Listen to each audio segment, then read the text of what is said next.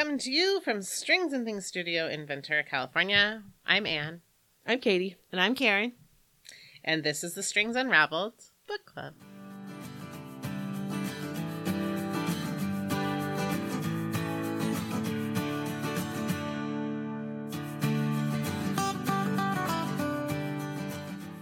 Good morning, everybody. Good morning. It's morning now. Usually it's Yeah. night when we record, but it's morning. So Kaity's Um, going to be at her best. Yeah, Karin and I, I am still fresh. a little groggy. I've been up for hours. I mean, I'm speaking for Karin. I'm just assuming. What, doesn't everybody go to bed at 1.30? oh, I finished the last page at 2.15. I win. I finished listening to it on my way in this oh, morning. Oh, not- oh, you win. You win. I had like 10 minutes left and I was Wait. like, I guess I'll just listen to it on my way in. Isn't winning the person who finishes it first? I guess it depends different on your perspective. Yeah, point of view is everything. um, so our book was "Alone with You in the Ether: A Love Story" by Olive E. Blake. Um, I'm going to read the inside cover because I read you an even shorter synopsis before when we introduced you to this book last month. Chicago, sometime. Two people meet in the Art Institute by chance. Prior to their encounter, he is a doctoral student who manages his destructive thoughts with compulsive calculations about time travel. She is a bipolar counterfeit artist undergoing court ordered psychotherapy. By the end of the story, these things will still be true, but this is not a story about endings. For Regan, people are predictable and tedious, including and perhaps especially herself. She copes with the dreariness of existence by living impulsively, imagining a new alternate timeline being created in the wake of every rash decision. To Aldo, the world feels disturbingly chaotic. He gets through his days by erecting a wall of routine, a backbeat of rules and formulas that keep him going. Without them, the entire framework of his existence would collapse. For Regan and Aldo, life has been a matter of resigning themselves to the blueprints of inevitability until the two meet. Could conver- could six conversations with a stranger be the variable that shakes up their entire simulation? Um, so the gist is they meet in the art institute. He challenges t- her to getting to know her in six conversations, and a conversation counts if you learn something about the the other person. Mhm. We mutually learn something about the other person, and then we we move forward into what those six conversations mean for them. Um, best question: What do you guys think of the book? I did not love it. Did not love it. No. I enjoyed it. I liked it. Okay. um, so why did you not love it, Kaity? Uh, yeah, I'm I'm lukewarm on it for a, a couple of reasons that we can get into as we like go through it. Um, I But I generally didn't find it that um. It was hard for me to get sucked into the story, and I and I like a good love story, but it was this is different. Um, I I found it unreasonable at parts. I found the the writing and the prose a little tedious and pretentious and it was also i mean this is my classic it was so slow and there are specific things about the story that i really didn't like but again i'll save that until we get farther Alright. along but there's my general synopsis of how i feel okay. And uh, what did you like about the book, Karin? Um, don't. Uh, there was parts of it like like Kaity, I kind of got lost into, but then when I connected with them, I just like their quir- these are two quirky people that are out of step kind of with the rest of the world, and they kind of the way they connect. To I liked it. I liked it. I'm into quirky people, so I mean, are are they quirky or are they just normal people who are trying their best? i don't think that they're normal people You don't No. think they're normal? No. people? no. and i don't and i don't think they're quirky i think they're flawed Yeah. Yeah, deeply flawed. But like um with no ma like he does he's flawed with no malice. sure Uh unlike Mark. Right. a monster. yeah he's just a bad guy yeah Okay. You did you hate every part of it, Kaity? No, Okay. I I, I I like I didn't love it. That's my Didn't I didn't okay. hate it, but I didn't love it. Okay. That's how I feel. What was your favorite part of the book? Um I think my favorite part of the book is a character, and it's Maso. I love Maso. I yeah. really, I really like that in this story we got a, a point of view of both sets of parents, and you Mhm. don't normally hear from like someone so outside of the main story's point of view of the main story. And um, he seemed like a reasonable character to be, you know, so proud of and also concerned about his son so much. Um, he just seemed like a, a genuine and sweet character, and I, Yeah, I and- enjoyed the scenes with him in it. trying his best. Yeah. All the time trying his best to understand his son and like Yeah, connect with his son yeah. Mhm. in a way that made sense to him. And he said, I I like when he says, like, I didn't know he was a genius. I just thought all kids were like him. yeah. It's like, I didn't even help him. you know, I just thought that every kid was good at math like that. Yep. Yeah, I liked Maso. What was your favorite part, Karin? I don't remember Ah, because I I read through it very very early on, and then so I'm having to refresh myself. But I remember, and I'm reading, I'm listening to something right now that's very similar. So yeah, Um, my favorite part of the book would have to be, um, like the conversations. I really enjoyed Mhm. their like ease with each other, Mm-hmm. um, and how the rhythm of those conversations took place. mm-hmm. Um, I when I was looking for questions, there are no specific questions for this book yet. Uh, one of the like pre-fills was this book is a movie. Uh-huh. It's Yeah. so cerebral. yeah. Yeah. No, it's so cerebral. No. No, I could totally picture the. I could picture their interactions with, and I could even see conversation number one. Stuff, fl- the numbers flashing on the screen. Yeah, I could I like could see see, them acting these out, but I Mhm. I don't think I it would think you would lose well. so much. I, I don't know that it would be a good movie, but I mean, but I can, I could picture these parts of the scenes when I was listening to it. Sure. Yeah, I think that it's uh, like the everything was very vivid for me. Mm-hmm. Um what is your least favorite? Let's get into this, Kaity. So the story is about um Regan, who has a mood disorder. She's bipolar, I I think. Um, Mhm. and she is court ordered to therapy because of a, a Forgery. scheme. yeah a, a criminal act, right? Yeah. Um, and then you have Aldo, who is not necessarily well, but Mm-hmm. he's not as mentally ill as she is. I He's think, like passively trying to stay well. yeah, I think he's depressed and and antisocial, and I think that my biggest problem with this book is that they find each of those things to be like I, I, it's hard for me to express exactly They're what is blind to each other's fault. no kind of what you're i don't saying, think that that no because they they realize that each other are flawed or- Mhm. but they either don't care Mhm. or that's why they love the other person which you can love someone for their faults and for their you know for their good aspects too but if we're both unwell who's the grown up I was very uncomfortable. So, like, I don't know that there's a part of the book I dislike, Mhm. but there was a feeling Mhm. through the second half of the book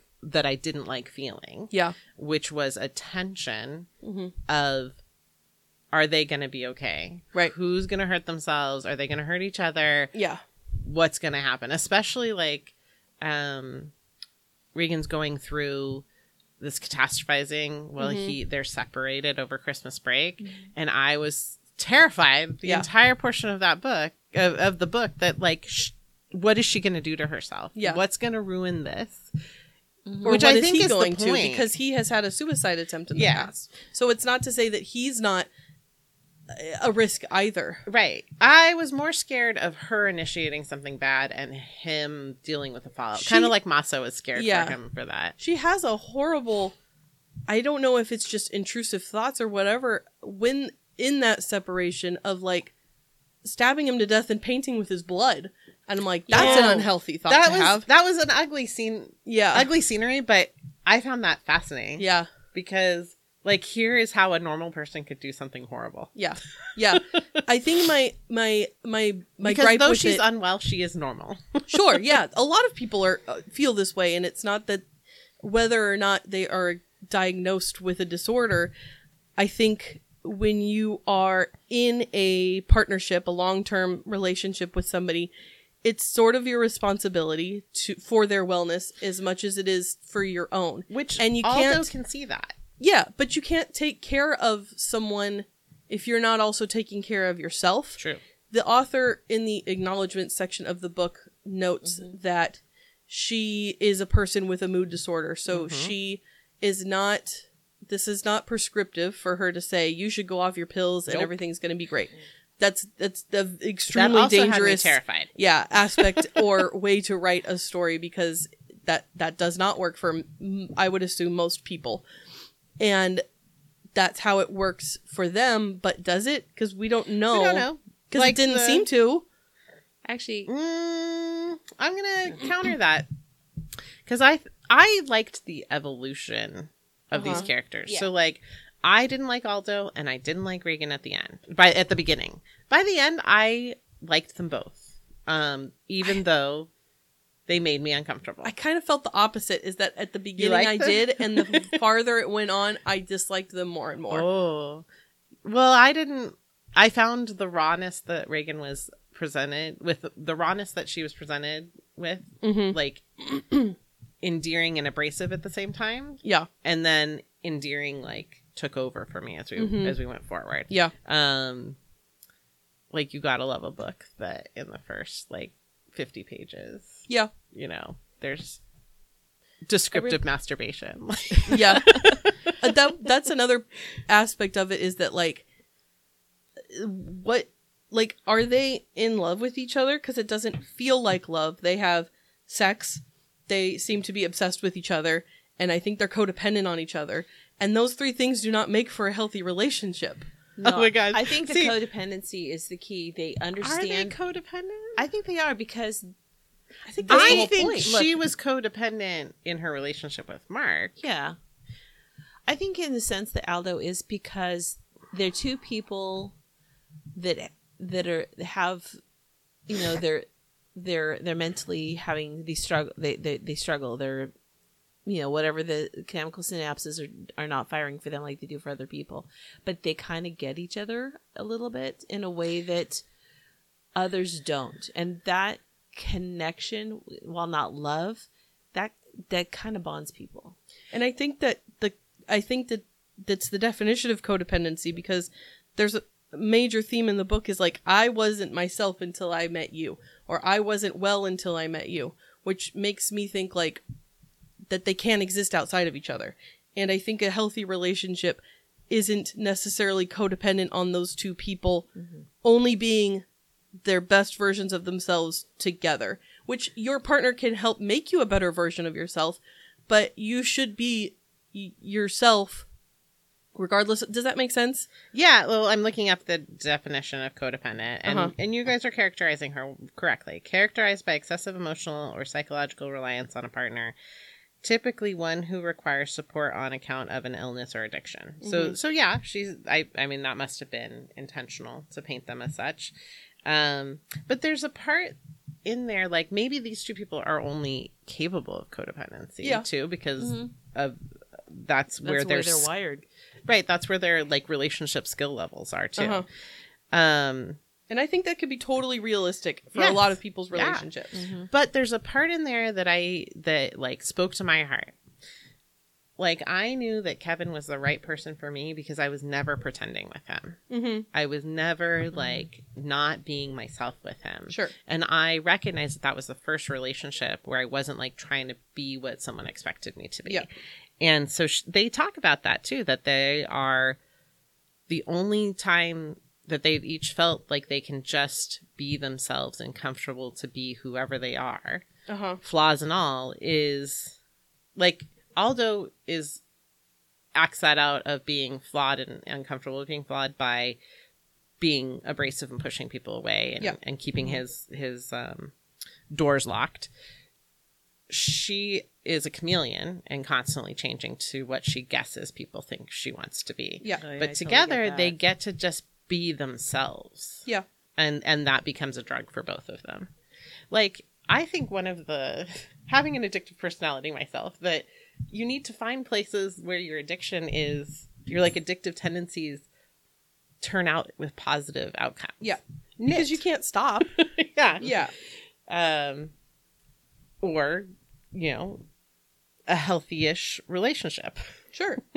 And and and a point of the book is like what healthy means to them it looks different than what healthy means to other people true, true. and what their Yeah. definition of health is is what works for them which I- is fine unless that becomes completely normal for them to both be unwell and okay with it Yeah, but she nev- she has that point of honesty that she doesn't give up. I mean, she can't give up therapy. It's No. court ordered. Yeah. No.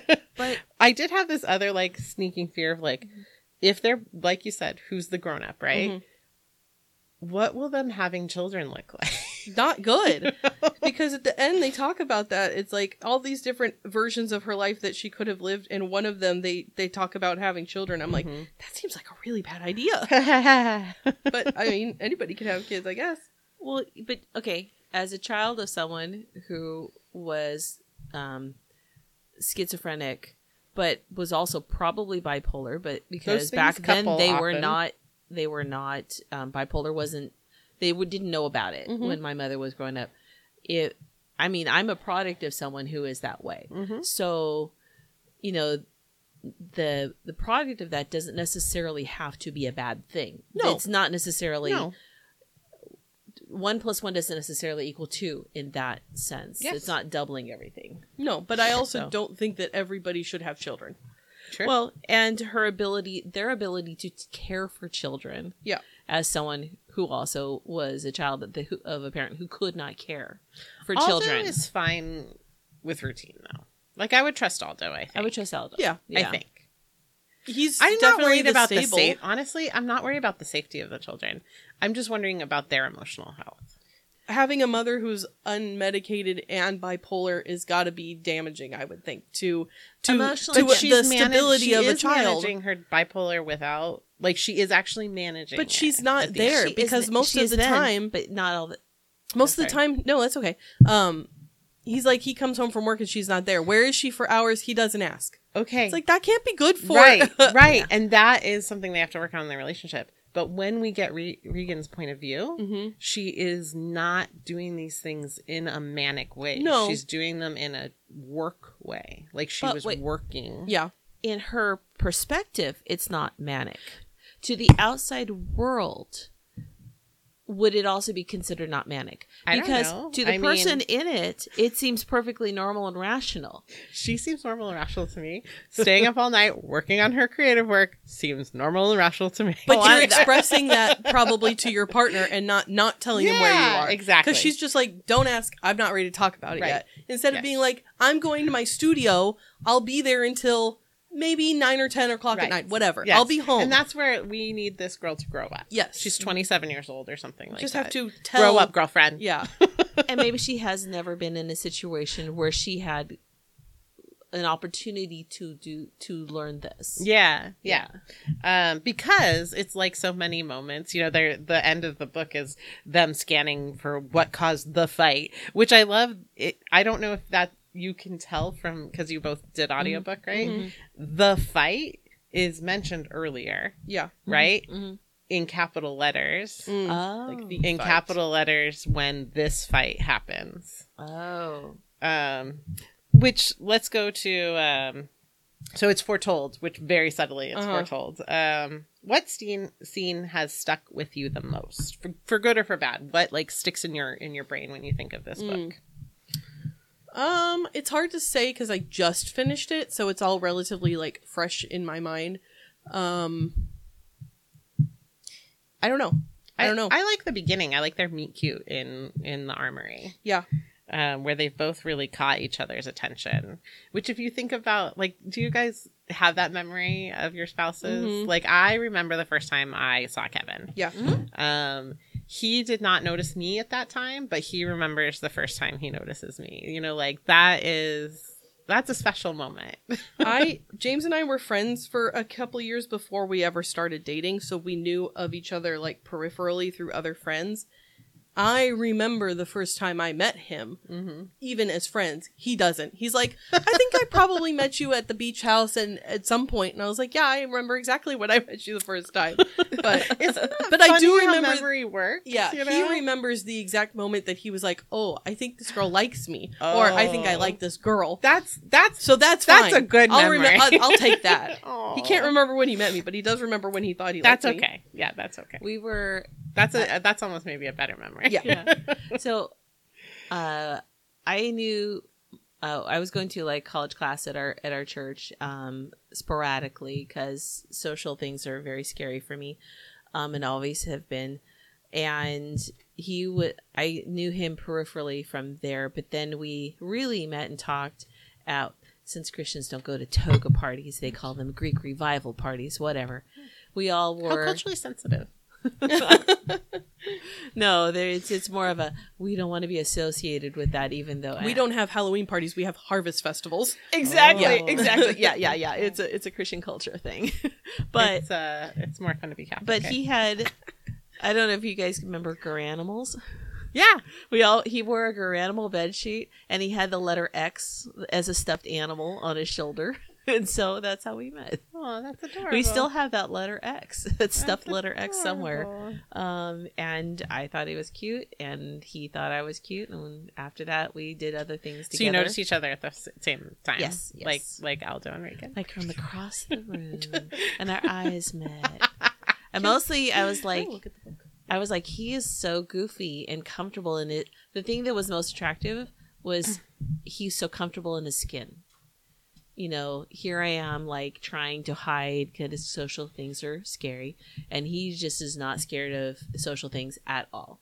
So and I admire that. balance. So that's a balanced partnership. the thing Yeah. that's giving us all tension. what he is- drags me into stuff, and I'm like, yeah. is- But I have knitting to help me cope now, so it makes a difference. we see these two characters as imbalanced partnership. Perhaps Yeah. I think we can Yeah. all agree on. yeah, Yes. yeah. Um, I have a question about this book. Uh huh.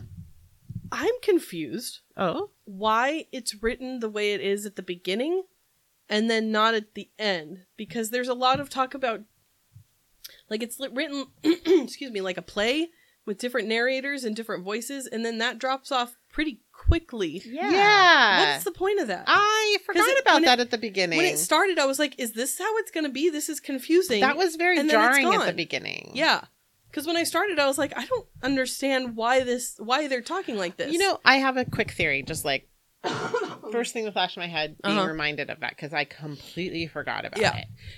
it. Perhaps it was like to take us from outsiders to insiders maybe because it was so weird at the beginning. I forgot about that. yeah yeah. I'm like, this is going to take getting used to. How was it in the audiobook? It Did they was change very- the voices? It at was all, very or- clear yeah. because at the beginning it said, "This is a audiobook. Here's all." They told us the names of all the narrators, and there were like twelve narrators. yeah. Oh, and I was boy. like, "Why are there so many voices in this book?" And when it started, I was like, "Oh, I see." And some of them had one line. It was like the teenage girl narrator Yes, who just one said right, one thing, thinking or like the older gruff like New York old man who said like maybe two lines and I'm like what is the point of this? So it was very clear that like I well it wasn't clear because I didn't understand. I think they must have changed the format um, early on. Maybe they started that way in the, but they'd already recorded and paid people, But and they no, already had the voice. book already It's in the book. it's in the book So too. I didn't know this, and I didn't have time to because this just came to me this morning when I was looking for book club questions. She independently published this book first. But she had an editor. I would assume. So, well, so I'm saying like like this book was fully formed by the time Sure. it became an audiobook. So I completely forgot about that. Yeah. So that is why my take on it is because by the end of the book, I don't remember that that was what was happening. Yeah. happening. I perhaps it's by design. I was hoping for a smarter person than I to be like, well, it's because of this. But your explanation makes sense enough that because you do you sort of that? forget about it, but it I don't know. It was confusing. Um, Karin, did you have a scene that stuck with you? Actually, the part that um the part that I was wrapping my head around because was the the her I when she when she had her exhibition and he's sitting there and I'm not the part that I really kind of it was kind it stuck with me because I struggled with it trying to make that connection of him sitting here there and seeing the story when most of the people around her um like the woman the woman said It's pretty. "What? it's pretty and he's like are you a effing moron how do you not see that this is the universe and i'm like i would be the person who would be like i don't get it Calm but down, it's dude. pretty It's just a painting. it's just a painting it's, Well, well, I- a triptych wasn't it it was a series of three paintings i thought But but from a distance, it looked like one. So It like, like it one. must have had some unifying. yeah Um, and and I could to I could see I could see the scene playing out in my head where at first where he's like he sees it and he runs out because and then and then later you realize she's there watching him. And I the part I I liked the progression in her head of oh he's here. Oh good he made it. Oh I'm so glad he made it. And then hey why are you taking so long to find me? What is the matter with you? I mean the series I liked how she brought me through that series of emotions that, she- mm-hmm. that in the conversation in her head because I'm a person who has those kind of like okay I'm I over she's overthinking this thing but then because she's not sometimes this the sense of time passing that's the whole theme of the in, book. in, in yeah. her in her head it could be like a long you know like like us with our with when we me with knitting me without knitting. Me with knitting two hours can go by. Really? Oh i, I had didn't know. Me without knitting? Are you kidding me? It's only been five minutes. It feels like an hour you know? So i don't know. So that was this it was really towards the end i guess that that is like the climax is, Yeah, is the, was the revelation of her original work. Um, i still didn't quite get now what kind of a gallery was this was this like it- so she was attending. Um, I mean, I don't know if they were exactly like representing the name. or- So in in Chicago, there's an art institute that's also a museum. I think. I, I think I've heard of this. I didn't actually look it up. So she's attending classes at the art institute that she's a docent at. But And when so, but isn't it? they a- don't it's a talk about student- that. They don't. There was She- a little bit of a disconnect. So she's a No, she goes back to school. So Yeah. once she decides that she's going to be the artist that Aldo sees her as, Mm-hmm. she starts crafting that for herself. But That's they don't the talk whole- about her going back to school. It's it's, It's subtly very brief. It's very she brief. says, no, "I it's think not I'm going to take. Yeah, it's just I think I'm going to take classes." And then uh, when that happened, I thought there had been like some because she's talking to her therapist, and she's like, "I'm in a exhibition for student work," and I was like, "Has it been like six months?" well. There's these time leaps. yeah, right. Yeah. But I don't think it had been. Um, later, like when that climax is happening, and we're getting the the last. It's that last section where Aldo's trying to think of what moment he go back to. Is how that section starts. Um, he does actually go through a clear chronological timeline of each month Mhm. as he thinks she's descending into madness and Yeah. getting worse when in fact she's like very decidedly working at her craft um and there's a month by month progression Uh-huh. um and then when she's her therapist calls her on not taking her medication she's like oh i'd been thinking you needed a refill called in and you have three refills backed up Yeah, it's been nine months since Yeah. i've called you called in a um a prescription. a prescription Yeah, I guess so that's true. um, we can see that their whole relationship probably took about um, you know nine to months to a year um because there's the conversation time from and then there's the point where she stops taking the medication at her parents house Uh huh. um, so that's like the only time we get like a true chronology or like a chronology that we can understand as opposed to aldo and regan um, so nine months has passed Okay. um, but all of that is very like insinuated, like Yeah. because there's like a message she doesn't listen to about there being a book available, and the tone of it was clearly like a library book, not you Mhm. could buy this book. yeah, Yeah. yeah. Um, so just little things like that. Um, so she gets to exhibit in a museum because she's taking classes. Yeah. At the museum. Um, I that's like a a- big leap. Because I did get a sense because wasn't there like a, another artist that that was exhibiting something and Yeah, the that she painting did- was below hers and Aldo standing in the way. Yeah. yeah. Um I liked that part though because even though they we see all these webs of them intertwining their their like we get there's points in the book where their thoughts it's hard to tell when they're telling us Aldo's thoughts or when they're telling us Regan's thoughts Yeah. Mm. and then that point like there it's back to the normality of like we can never truly know anyone else's mind she's dying inside over 15 minutes of him looking at the Yeah. painting he leaves so what is she left thinking right meanwhile he's he's back in he's bought Yeah. back in Yeah. so what you were saying Karin about like um like if you you could have been a, a bystander who was like what is this painting about Mhm. We don't actually know what's in the picture. No, that's what I was trying to figure out. I mean, part of me wanted to see the picture or at least get some kind of description of the picture because but imagine jim did an art piece for you that spoke to your that used your relationship language whatever whatever like story is personal to mm-hmm. you and he he made this song and like the Okay, lyrics that's a, don't that's a better thing. yeah song, the lyrics don't make any sense to anyone else Mm-mm. but when you listen to that song I get it. Oh, you okay. hear You're using the meaning like, to you- those of are life good words. Yeah, your As soon as inside jokes, your So you your- lost me with the picture just because even though I love looking Visual at art, yeah. visual art, I'm like, I like a thing to look like a thing. So, so Jackson Pollock, I don't get the fascination. well neither does she i love that no, I, that's don't actually like it's a bunch of dots. I don't get it. It's a bunch of paint splattered. I can do Uh. that. Why is that so monumental? I don't get. As soon as you said song, I'm like, okay, yeah, I that's language I could get. I I liked her wry um, assessment of Jackson Pollock. That he was actually probably just doing cultural appropriation with his art. Probably, yeah. Um, Yeah, it doesn't necessarily need to be explained exactly what it looks like, but he can recognize it for what it means to them, right? Yeah. And it could be, you know, whatever it is. It doesn't. Whatever- It doesn't matter what it looks like.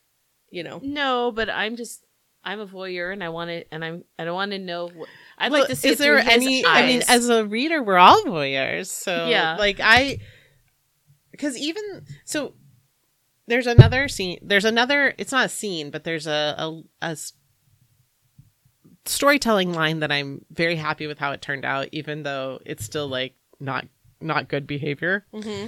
So when she's at her parents' house for the anniversary party, Yeah. um, she forges the painting, the Uh-huh. valuable painting in her father's study. So, right when sh there's the part where she's moving out of Mark's apartment, you think, "Oh no, she sold the forgery. Uh huh. She's right back in it." Mm. At that point, I thought she sold the forgery. Is it forgery?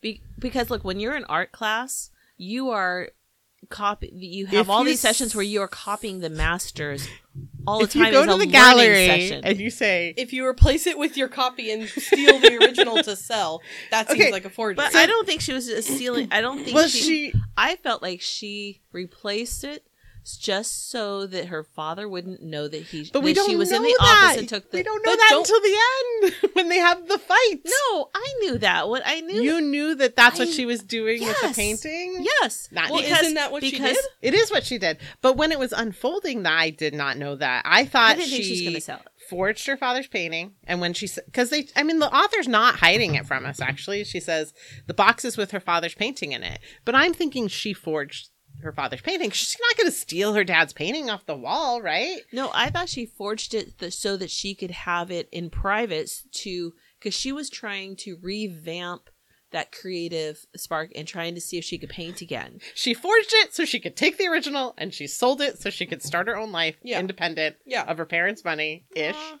And I was so happy that's how it turned out because another sneaking fear I had was she's gonna be in trouble for forging this painting. Well, here's the thing that never comes up again. It's like she did forge the painting. She did sell it. She did steal her father's painting. Yeah, well, she took yeah. that money. But like, is it just to but her dad is never gonna care. right? But I get well. I When he they will settle the care, estate. but he'll never realize. Yeah. Yeah. He would care if he knew. Exactly. Yeah. okay. When they settle the estate, it's gonna be a problem. Yes. and his I, well, it's just her and her sister, and I think maybe her sister. Well, would Charlotte, understand. no, I mean not Charlotte. Madeline knows. Yeah. because Madeline knows her sister. Yeah. Yeah. I think for a one-dimensional character, Madeline is pretty interesting. Yeah, I liked her. Yeah, um, she's the caregiver. She she's the the the one who well. There's a name for this. It's a a child of a family with like like it's a it's usually like a health issue of some sort where the health issue of the one sibling overshadows Yeah. the rest of the. There's a I think they call it a glass child. They get seen through. Mm-hmm. uh, Um, I had not heard that term and it I, makes I sense. just recently heard it. Um, so Madeline's a glass child, and she has to become like the best possible daughter she possibly can to get any sort of yeah, attention from her Yeah. family, her parents. Yep. Like she becomes a, a, a doctor married to a the doctor. best of the best, Right. Yeah, She's perfect and she's and, completely reliable. And, Regan resents her for being perfect. Yep. Yeah. yeah. uh, so Charlotte knows. So maybe Charlotte will just. I mean, Madeline. Madeline, because Charlotte is a stranger too, right? We get glimpses I mean, of Charlotte. That's but- Regan's first name. So Madeline knows what Charlotte has done, and I'm sure that'll just work itself out. unless her yeah. Yeah, unless her mother finds out. Yeah, and then her mother will send her to jail. No, Yes. she won't because she doesn't want the public embarrassment. That's, That's the whole point. That's true. Um, and it's funny because Maso and um, Helen, I think, Yeah, is mom, Helen. they're they're actually the same parent. Yeah. They're just one's doing it with love, and the other one doesn't know how to do it in a like constructive way. Because Helen really is also trying her best. Like- sure, in the way that she knows how. right? Yeah, it's not she's a- good. it's not healthy. she's a bad it's very mom. bad. Very bad. I know. I know she. You, you're but even bad face. moms, I don't think very many moms hurt their children intentionally. No. I think most moms don't know how to do better. And I think it's coming from a place of love, as twisted and bad as that is, because she does want her daughter to be better, and in her mind, better is okay. more successful or Yeah. like in a stable relationship with somebody who she can relate to, somebody who's normal in her mind. Yeah. She wants that for her daughter, which in her mind is not a bad thing, Mm-hmm. you know? Um, it's the same worry that Maso has for Yeah. Aldo. It's If the I want thing. you to be okay, I want you to have an okay. I don't want to have to worry about Right, you all yeah. the But time. Maso is willing to get into the weeds and to get into Yeah, the to meet his dirty, son where he messy part of life. Sure. Helen And is tearing Helen- her down. Helen You know? wants her to just pull herself up and just behave. Mhm. And it's like she's not ever really mental address, addressing that there's a mental health issue here that her daughter is not capable of doing that. But- she's not Char- she's not I mean, Madeline, yeah. she's not Madeline well, or herself, or herself. which is what a lot of parents. A lot of parents fail at this of like I'm gonna grow my children into a better version of myself instead of what Maso does, which is I'm gonna meet this person that I've had the privilege of Mhm. making and see who they become. Like and nurture them into the best version of themselves. Yeah, exactly. Which is that, that I I really try that one. Yeah. really hard Yeah. because that's the fun adventure to me of parenting is like or building your family is like who is this person? Yeah. Let's see who you reveal yourself to be. It's exciting to see who you're going to be. But there's a missing element there that that Maso has that Helen does not, and that's empathy.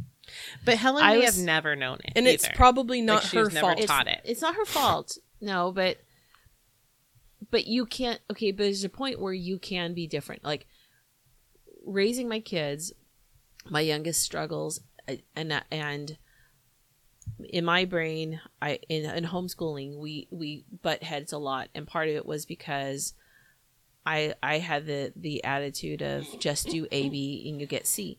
You know, you you you have a planner, you get up, you do these things because I had to power I had to learn the hard way to power through it. I was not empathetic to my youngest who has um executive fun, uh executive mo- whatever dysfunction um what is it called it's it's he literally cannot executive function disorder. Thank you, that's the word. um literally cannot force the brain to to make the to get up and do things in a regular way and um and as as as my youngest got older and I evolved better and grew I grew some I became more empathetic and started meeting realizing I'm asking something that is not ca- that this person is not capable of doing and the greater my expectation the harder that that sense of failure is on this person that I love. And maybe if I could step back and meet them and be more of a Maso and less of a Helen. But isn't it isn't it great that your children have you as a mother who can recognize that you need to to I had to learn and grow and change in order to help nurture that person versus and I'm not saying Helen's completely off the hook because Helen doesn't do that work in herself Never. to be a better mother to her daughter. I think she thinks that she's a successful person because she has you know, they've got a lot of money. They've got a beautiful home. They have two beautiful daughters. And that's how she wants to express herself. She's surrounded herself with beautiful things, expensive art, and she's a successful person. So why would she have to change? Her daughter's the one that's messed up. She's the one that needs to change. It's mm-hmm. not my fault, which is like both things can be true at once. Yeah. You need Yeah. to change, and Regan needs to be better Yep. too. Yeah. And it's not a one sided thing. So, Yep. so you can recognize that you need to but this this goes back to my original point it was like you can't take care of a person and care for them if you're not caring for yourself and taking care of yourself too And that's exactly true. Because until a few years ago, I wasn't stepping up and taking care of myself, and I was not in a place to be empathetic.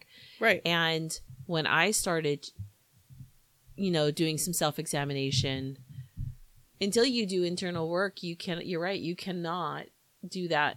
You can't be empathetic for someone else if Yeah. you can't do that for yourself. So yeah All right. Did this book remind you of any other books? You've said that you're reading something similar, Karin. So I, I keyed that one up for you. yeah. well, okay. So, which one of you was re- reading tomorrow and tomorrow and tomorrow? not me I thought one of you. It's on like my radar as a good book to read. I thought for sure one of you was already reading it. Mm-mm. Oh, okay. Which actually, I Which like- one of you? Oh, it's Karin. I guess it was me. For some reason, I thought one of you guys was watching it. Anyway, um, yeah, I'm reading tomorrow and tomorrow, and there's a relationship thing. It's it's there's similar, but not. It's well, yeah. No, I thought you. Which one of you was it was on the list because of the software? One of you talked about. I know one of you No. talked about this the uh, you know how software and games are made. nope, Oh no, Nobody? that's definitely not me. no It's- I, I honestly have no idea what you're talking about Okay, I know this it's is a book, but weird I haven't read deja it. vu. It's it's it is about that, but it's also not about that. It's about relationships, and it's not necessarily a. It's not a romance. It kind of is, but it's not two sided. It's in in a way you've got these two people that are unlikely and, and come from different backgrounds. One's white, one is Korean American, and um, anyway. So tomorrow I was reading tomorrow and tomorrow and tomorrow, and which I actually like a lot better than this one. i don't I, I'm, I'm assuming the mike probably didn't pick that up but that's okay okay. oh, it's a secret. I I think that this is a it's a not a trope but like a style of of romance or love stories like two unwell people come together and find each other and make each other better well, and i and i can Yeah. appreciate that as as a uh as a story you know in and of itself i think there are better examples of it maybe less realistic examples of it because you know those are like happily ever after everything's great and sunshine and rainbows but that's the book that i want to read you know Well, Well- for these two characters, for the, and all the tension to the end, very end, till their last moments together in the on the page. I was. This is as close as these two people get to having and rainbow. yes yeah I think you're right See you at home. yeah Um, w- so I chose this book because I've been curious about this author because she's very popular with um, Atlas Six, and I think there's a um, a follow up book to that. I think I do. I'm I'm interested in reading more from her. I think she was a good author. I think that it was well written. Mhm. Mostly, I think I, maybe I just feel like she needs a better editor because I feel like one of the reviews that I read was like it's the same thing told from like five different metaphors when it's like we kind of get it can we move on a little bit ah, yeah. but i thought she i think she's a very talented author Right. I think there's like the way she talks about what art is and how to get Yes. to art. I really, really And I- resonated with that. I liked the aspect of the book of like relating art and science or art and math Yes. together Mhm. because I am the sort of person that does like math and Mhm. sees the like the I mean it's very cerebral the way that this book talks about it but like the sort of like eternal or immortal nature of math is something that I find to be really fascinating Mhm. and that he sees it in a way that she sees her art and the relationship between the two I thought was pretty cool. Yeah, that they I like come that. together from something that on the outside seems like a left brain pursuit and on Yes. and a right brain when truly like you need them both. Yeah. To give meaning to them. Yeah. Like when she talks about um Monet is obsessed with time as well, Yeah. But he sees it as light instead of numbers. Like, ah, Yeah. that was perfect. Yeah. Yeah. Um so I, I I would read more from her. hmm Yeah, I, I think I'm gonna go get Atlas Six next. Um, guess the character zodiac signs. I I don't know my zodiac signs I, enough. To, I don't know to- anything about zodiac. Okay. I'm gonna say Got maybe a Gemini. yeah, Regan is a Gemini. I can think Regan of. is totally a Gemini. Yeah. Uh, I think Mark might be a Scorpio. Can I say that um, uh, Aldo is a Virgo? That is exactly what I was gonna Okay, say. okay. Exactly. Ex- oh wait, I almost thought he's. I think he's because he reminds me a little bit of my son, who was supposed to be a Virgo, but became but came when as a Libra. Mm. Because he's always looking for the balance. Yeah. So that's where the Libra comes in. But I was also thinking Virgo as my first. My husband is a Virgo, and I and I could see some aspects of him Yeah. in Aldo. So I'm Yeah. like, that's the only way I could sort of guess what this person might be. And a Gemini seems pretty obvious to be like duh. two yeah. faces of the same person, right? No, Um, yeah. And Helen is a Capricorn. Okay. Wait. No. No, you, okay, not all Capricorns are bad. Because I was also going to say, I was some of them are. I was also gonna say like, um, she might. Uh, why is it so hard for me? Madeline. I want to call her Charlotte every time. That makes sense. Madeline is also probably a Capricorn, but she might be like you, just on the skidding by Sagittarius. Because those like cusp Sagittarius Capricorns tend to be the more mellow. Remind me of what a Sagittarius is. it's Kevin. they're I mean they're mellow, they're loyal, they are I think they're cuz I'm a Leo and Leos are a fire sign and so are Sagittariuses. Capricorns are earth. So Sagittarius is like a mellowed out Leo, let's say. Okay. Does that help? I, it when I hear people talking about zodiac signs, it's all BS. all of a sudden it's like y'all are talking like Charlie Brown's teacher. Wah, wah, wah. It's like all the words go out of my head. uh Capricorns are I, I I vibe better with Capricorns who are born in December. well, there we go. That's why we're like, friends. uh, there was a point in my life. My mother in law's a Capricorn. Right, was her birthday's on mm, one day after yours. oh, Um, and I forget all the time she's a Capricorn. But my mom's a Capricorn, and I had this one point in my life where it's a Jan- bad is she a match. Jan- is she a January? She's January. I had a boss, my mom, and my boyfriend at the time were all Capricorns. That's a little And for those of you who care, that is a hard time for Leo. kind of overwhelming. it's it's it's it's it was one of the most stressful times of my life.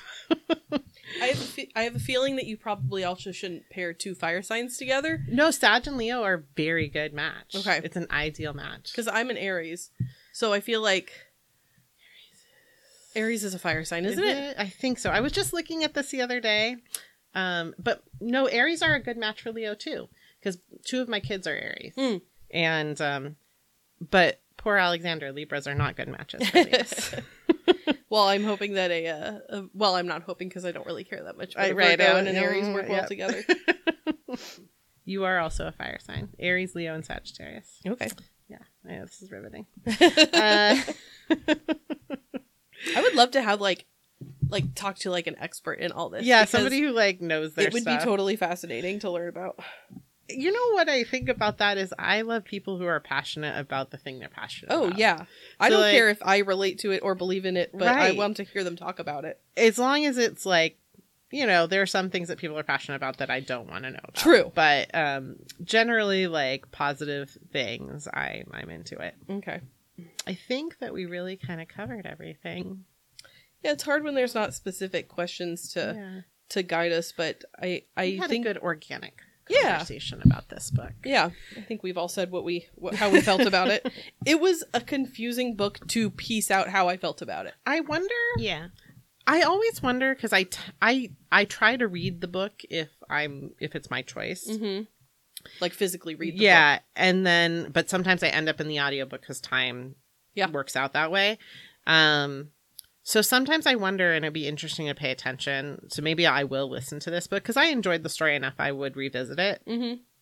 It'd be interesting now to juxtapose the audiobook because I wonder sometimes if we're losing something. Yeah. When we choose one or the other. because mm-hmm. in the in the audiobook it's very clear who's who's thinking what mm-hmm. because there's a different voice for Regan and for Aldo. Okay. So it's like this is Aldo thinking, this is Regan thinking. But at the mm-hmm. same time the actual physical book I think would also be interesting to see like you said things about like the capital fight yeah. like and and how things are expressed and when's the other thing that's difficult in an audiobook is when someone's actually saying something or they thinking think a thing and they didn't say the and thing. there's a lot of that in this There book. is. a Yeah. lot and like, even did we reading actually it- say that? yeah uh, even reading it i yeah. would go back to a lot and of like internal conversation. are quotations on that one Yeah. no he just thought that and or a lot of whatever. things like the way that Regan imagines her mother, her mother talking to her. yes that's like, all is that real or not no real? there was that It's all imagined. pages. it was all imagined yeah, yeah That's what I assumed, but it was like, what in this So is you real or not? you guys might think helen's even worse than she really is I got that it wasn't real, okay but good. but Yeah. at the beginning, I was like, what a horrible person. Yeah, I'm like, well- oh, okay, no,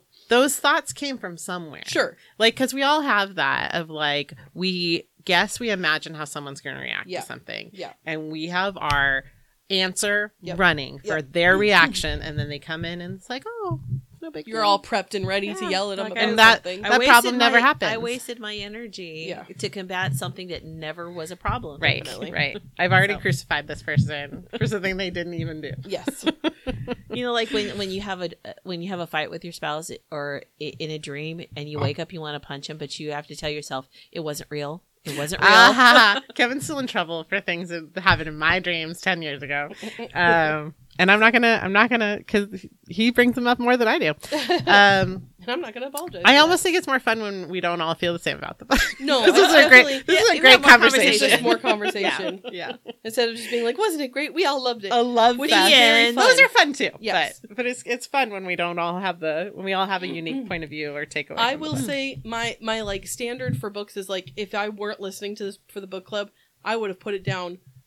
Ooh, what point, I wonder. I, it was like two way two thirds of the way through the book where I'm like, are we gonna get literally anywhere when they're like happy together? And I know something's gonna come between them, yeah. but I don't care That's a hard, that's a hard pass when you no longer because care I about didn't characters. because I didn't care about the characters. In, Yeah. in a traditional love story, it's like they come together, they love each other, they break up for a week, and then they get back together. But you're excited for when they're going to get back Yeah. together because you love them together. and I that's didn't a care fair about them together.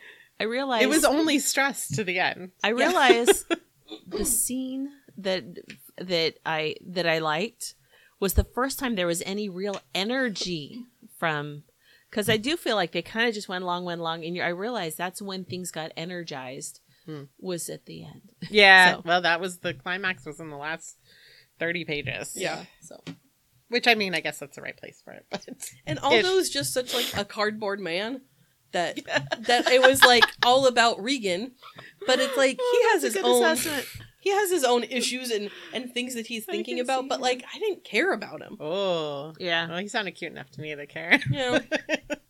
Dark curly haired Italian guy. I'm Yeah, into sure. that. Yeah, I'm not saying he wasn't cute. yeah, yeah, yeah. I'm saying he's he a cardboard boring. cardboard cutout of a of a dark Oh, curly I haired didn't feel that way. I could see his sort of. Personality. But He you're a very right. It flat was personality. much more. Yeah, his affect was flat. Yes. he was much more Regan's story. I, I would. Yeah. That's a fair Which is fair. assessment. Yeah, totally fair. My husband said something passingly to my children, my son, the other day, which is, "We're all just players in mom's life, so get with it." and I was, "We're gonna address that." You're like, excuse But that's kind of what was happening here. We're all players in Regan's life here. okay. What are we? What? Wait, wait, wait! It's not time to announce the book yet. No, no, no. Okay. Okay. No, no. What have you read? What have I read? Oh, Kaity, what'd you read this? this Nothing. I read you read this book. I read this book. Yay! I did it. You came prepared to book club. I love it. I've been I've been listening to a lot of my um my New Year's resolution this year is to was to be more well informed in the news, Oh. but I feel like I've taken that to an unhealthy level because I've been listening to a lot of news and No. NPR and things like that in the car yeah. and I've been very much enjoying it, but at the same time it's like instead of listening to podcasts or what other things, I feel like I'm too informed. Yep. So I that's I what I've been allowed- listening to. I tell myself I have to listen on the way to and from work just to kind of get a gist of what's going on. Yeah. And um, I need limits. I I get to turn it off when I'm unhappy, and that's varying. My That drive doesn't take my drive from work is ten minutes, so sometimes it's one minute. Yeah. Sometimes it's all the way to work. Yeah. I get to turn off when I'm unhappy. what have you read, Karin? Uh, I've been listening to so many audiobooks. Uh, I was a really fun one was called Self Help, and it's narrated by Wil Wheaton, and it's really, really, really fun. Um, furthering my my celebrity crush, uh, Ghost Oh, I Radio that. I haven't with Pas- Pa- Pedro Pascal. Um, a really good book by uh, Nella Larsen called Passing. Um, and it's a really short. I mean, the whole book is like an audiobook that's only three hours long. It's a very very short story, but it's really it was a really good story. Um, the the one, of course, tomorrow and tomorrow and tomorrow by Gabrielle Zevin, and then another one I'm I'm listening to. I have the physical book of that I'm also listening kind, but I'm also listening to Our Separate Ways with the new preface and an epilogue, and it's about um, different experiences of Black women and white women, um, and um, where they from various aspects, from cultural background, from economic standing, from different ti eras of time, how their experience in the business world differs. So it's a it's a a nonfiction that's really good. So Very Anyway. cool. Um, I was looking for comfort, so I was re-listening to V. E. Schwab's. Um, she has a triptych of. She has. She's very prolific. Um, I think she's the author of The Secret Life of Addie LaRue, um, or The Invisible Life of Addie LaRue. Um, but the books I listened to in this series are A Gathering of Shadows, A Darker Shade of Magic, and A Conjuring of Light. And it's just an imaginary world where there are four Londons. They're all united by magic doors. Mm. And fun. Gray London is our London Yeah. in, in our reality. Red London is uh, this place full of magic. Like the Thames is a red river that just flows with magic. Um, then there's White London, which has been losing magic, and it's a brutal, horrible place. That's um, and they're all kind of like analog to like maybe Red London's more French than anything, Mm. or um, Gray London is kind or is is our London, and then Black uh, White London it, that's losing its magic is kind of like Northern European, Mhm. cold, Mhm. dire, brutal. um, and then Black London is destroyed by magic. There's some monster that like sucked all the life and magic out of it, and um, it's just fun fantasy. Yeah. it's really fun. um, there's a little bit of a romance aspect to it, but it's, it's just a good fantasy world. Um, and so I'm gearing up that I want to like read more of her books as well because I think she's a really good world maker. Um, did I talk about Moriarty last time? I don't remember, but I don't think so. So there's a free um like podcast audio play on Audible called Moriarty. And the idea is that Moriarty is the um, protagonist and that Sherlock is the villain. Mm. Oh. It's very good. Yeah. It's voiced by um Dominic Monaghan is the is Moriarty That's and his best friend is Billy Boyd. So the two little hobbits. Um and it's really good. It's like if you like Sherlock Holmes, Yeah. It's a fun it's a fun take and a fresh take on Sherlock Holmes, which is And it's a podcast? it's it's on yeah it's like i think it's in their podcast area yeah it's it's seymour podcasts it's um 10 episodes they're like half hour to 45 minutes riveting to me Mhm. hopefully to you. Uh-huh. but that was really fun. There are a lot of fun um, podcasts and audio plays on on Audible that that are included in your membership. So what are we reading next, Karin? We are revisiting an author that we've read before. It's um, Celeste Ng. I'm not sure if that's am I really pronouncing her last name right. Um, she we read Little Fires Everywhere before. This is called. no, we didn't. You maybe read that. I've never read that. I thought. Are you sure?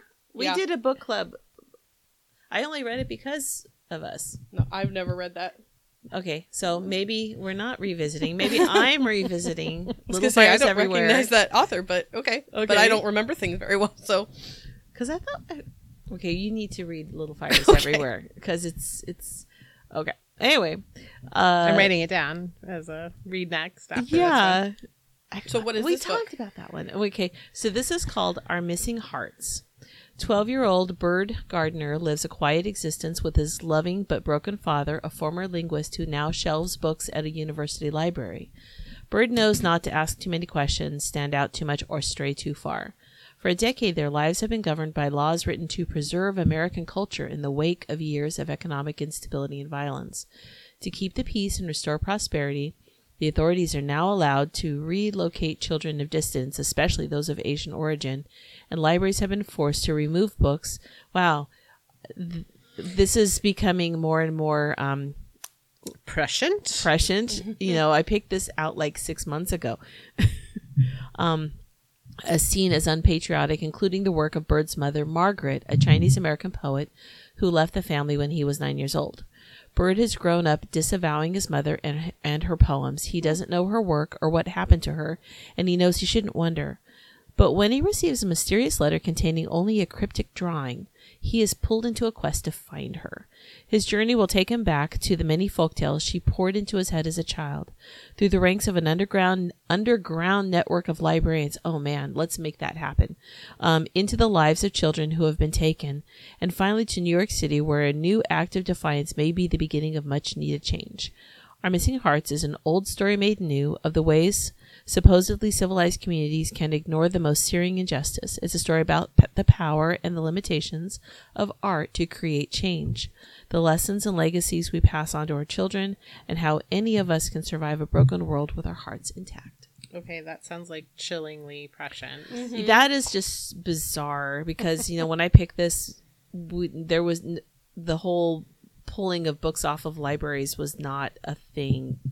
So that is like really kind of scary. Yeah, we need to Yeah. help the people of Florida. Yeah. Um. And Texas now. Yep. It's spreading. Um. I have one quick question. This book sounds exciting. Mm-hmm. I'm excited. I already bought the audiobook while you were talking. Oh. Um. What have you guys been knitting while we were talking? Oh yeah, sometimes we talk about that. We didn't do that this time. What are you, What are you doing? I am knitting a pattern called the April cardigan by Petite Knits. And your Um, colors are gorgeous. Thank you. Is It that Hawthorne? That light blue? No, Oh, it is. Uh, The camp, now extinct. yeah, Camp Color. Who Anne was like, these people are going out of business. Buy a bunch of yarn. Um, And so thank I you for doing that because You're I bought welcome. ten skeins of fingering weight yarn, At an and insane deal. um, paired with It is so pretty. That is like my color palette. um, when I I had the blue the the fingering weight, and then I went online to buy some mohair to hold with it, and it's drops, kids silk, mer- whatever it's called. Looks Um, gorgeous. Super like pretty depth of color. I didn't intend for. I thought in because you're buying things online that it was a better match, and when it came in the mail, I was like, oh, that's way darker. But as they work together, I'm very happy with yeah, it. it's really Mhm. pretty. So it's a, a nice light denim blue color, Yeah, which is a good way different to than I describe would it. normally choose, but I like it. What are you working on? Uh, I am making a pattern by James Watts. Mhm. Right, I think that's his name. That sounds right. Uh, streamers. Um, I recently was in Burbank and made my family take me over to the Altered Stitch. Mm-hmm. But I'm trying really hard not to buy any yarn. And if you buy one pretty hand painted skein, then you have a whole new project you have to plan. Yeah. But I also don't like to go into a yarn store and not buy something. Yes. Um, so I bought issue 41 of Pom Pom, which Mm. is their anniversary issue, oh. their 10 year anniversary issue. And it's a double autumn and spring issue. Oh, nice. So this sweater um, is called Streamers, and I have all this yarn that I've been making these striped or multicolored sweaters, Mhm. and I have like one skein of several colors left. And so How has that this worked? purple is going to be in five sweaters. Yeah, it's right here. um, it's such a fun pattern. Is it side to side? it is side to side. I love So how the stripes are going. It's like cast on along one of the side seams, a little bit of short rows to shape the shoulder, um, not in a way you'd expect. And then you go straight across with the Nice. little neckline shaping. The back is is just that stripe pattern repeated, so the stripes will match with the shoulders, and then the sleeves will have the stripes going, um, I guess, vertically along your arm. huh. Um, and so That's interesting because you very rarely find fun. vertical stripes. It's fun. And then I'm That's thinking awesome. about more. Duh, right? Can't Mhm. make one. Um that is I'm like gonna do an, a, a Caron cake or a mandala. It's Yeah. a lion brand mandala. Um it's it's fun. It's a way fun pattern. This It's is a beautiful very pattern. fast. oh yeah, Like and that yarn is so cute ones. squishy. People who've made different length sleeves. Mm-hmm. Yeah, yeah, I love it. Um, and it's been perfect reading knitting. Like, do you guys ever knit while you read, read Yeah. knit? Yeah. So Oh, I yeah. have my little clips here to keep my book open. Yeah, your little book stand and um, and it, I don't have to look at what I'm doing at all. The shaping Nice. is very minimal, and it's just stockinette, so I'm I'm not looking. And if you ever want to know how to do that, I can tell you how to do that. If you're listening to this thinking you you crazy person, um, what are you doing? Wait, uh, what size needle are you working on? This is a six. Okay, Kaity, what size? will- a six. Yeah, I'm working on a two and a half. Well, your fabric. I will. great. And be, I'm I will be on a two and a half soon, but I never, I never thought I would be doing sweaters on a two and a half. Isn't that funny? I used to think it was insane too, but I like I would. crazy? But um, so I am actually on the multiple of the multiple working multiple sweat sweater of the same sweater at the same time bandwagon now. Nice. Um, I am working on La Prairie by Joji Locatelli, and I've got two samples. One with uh, as the pattern originates with baubles everywhere, and one without, because I want to be able to show how it is that it works up really well. Some people might be put off because they don't want all that texture from the um from it, but the other thing I'm noticing is so my the one with the, that I'm doing with the baubles is a single ply. And the way the fabric the the stitch comes out is i'm i'm seeing it's very different. It's versus the um bunch of us all bought the kit from uh, La Bien Aimée that was intended for this pattern. And even though they're both fingering the texture is so different because it's a it's a two ply but it's a really tight twist. Yeah, it looks very energetic. all the stitches are you know all the knits it's like this ribbing with cables one one cables that shift back and forth is already all the way through the knit, knit through the back loop which already has a twist. So you got this twist on a twist and the textures is just very very different um i can think my gauges well my gauge is not different i just am farther along in one than the other Yeah. um but i will say the one without bobbles does go faster Yes. yeah But, those baubles are but gorgeous. the way she does these baubles is really, really brilliant. I mean, most baubles are more like football shaped, and she has this trick of winding yarn around that pulls it down into this perfect little pod. yeah, it's like a beautiful little berry. They're they are perfectly round every time, and they are fun. They are fun. They're not tedious. It kind of breaks it up a little bit. It helps me know my progression. But anyway, so that's what I'm working on. I, I think when you do a textured knit like this, you're just you know you're gonna be taking your time. yeah, Yeah. It's not gonna be like zoom zoom, I'm done. no, but two sweaters on two and a halves. You're doing it to yourself. Look at your evolution. Yep. Yep.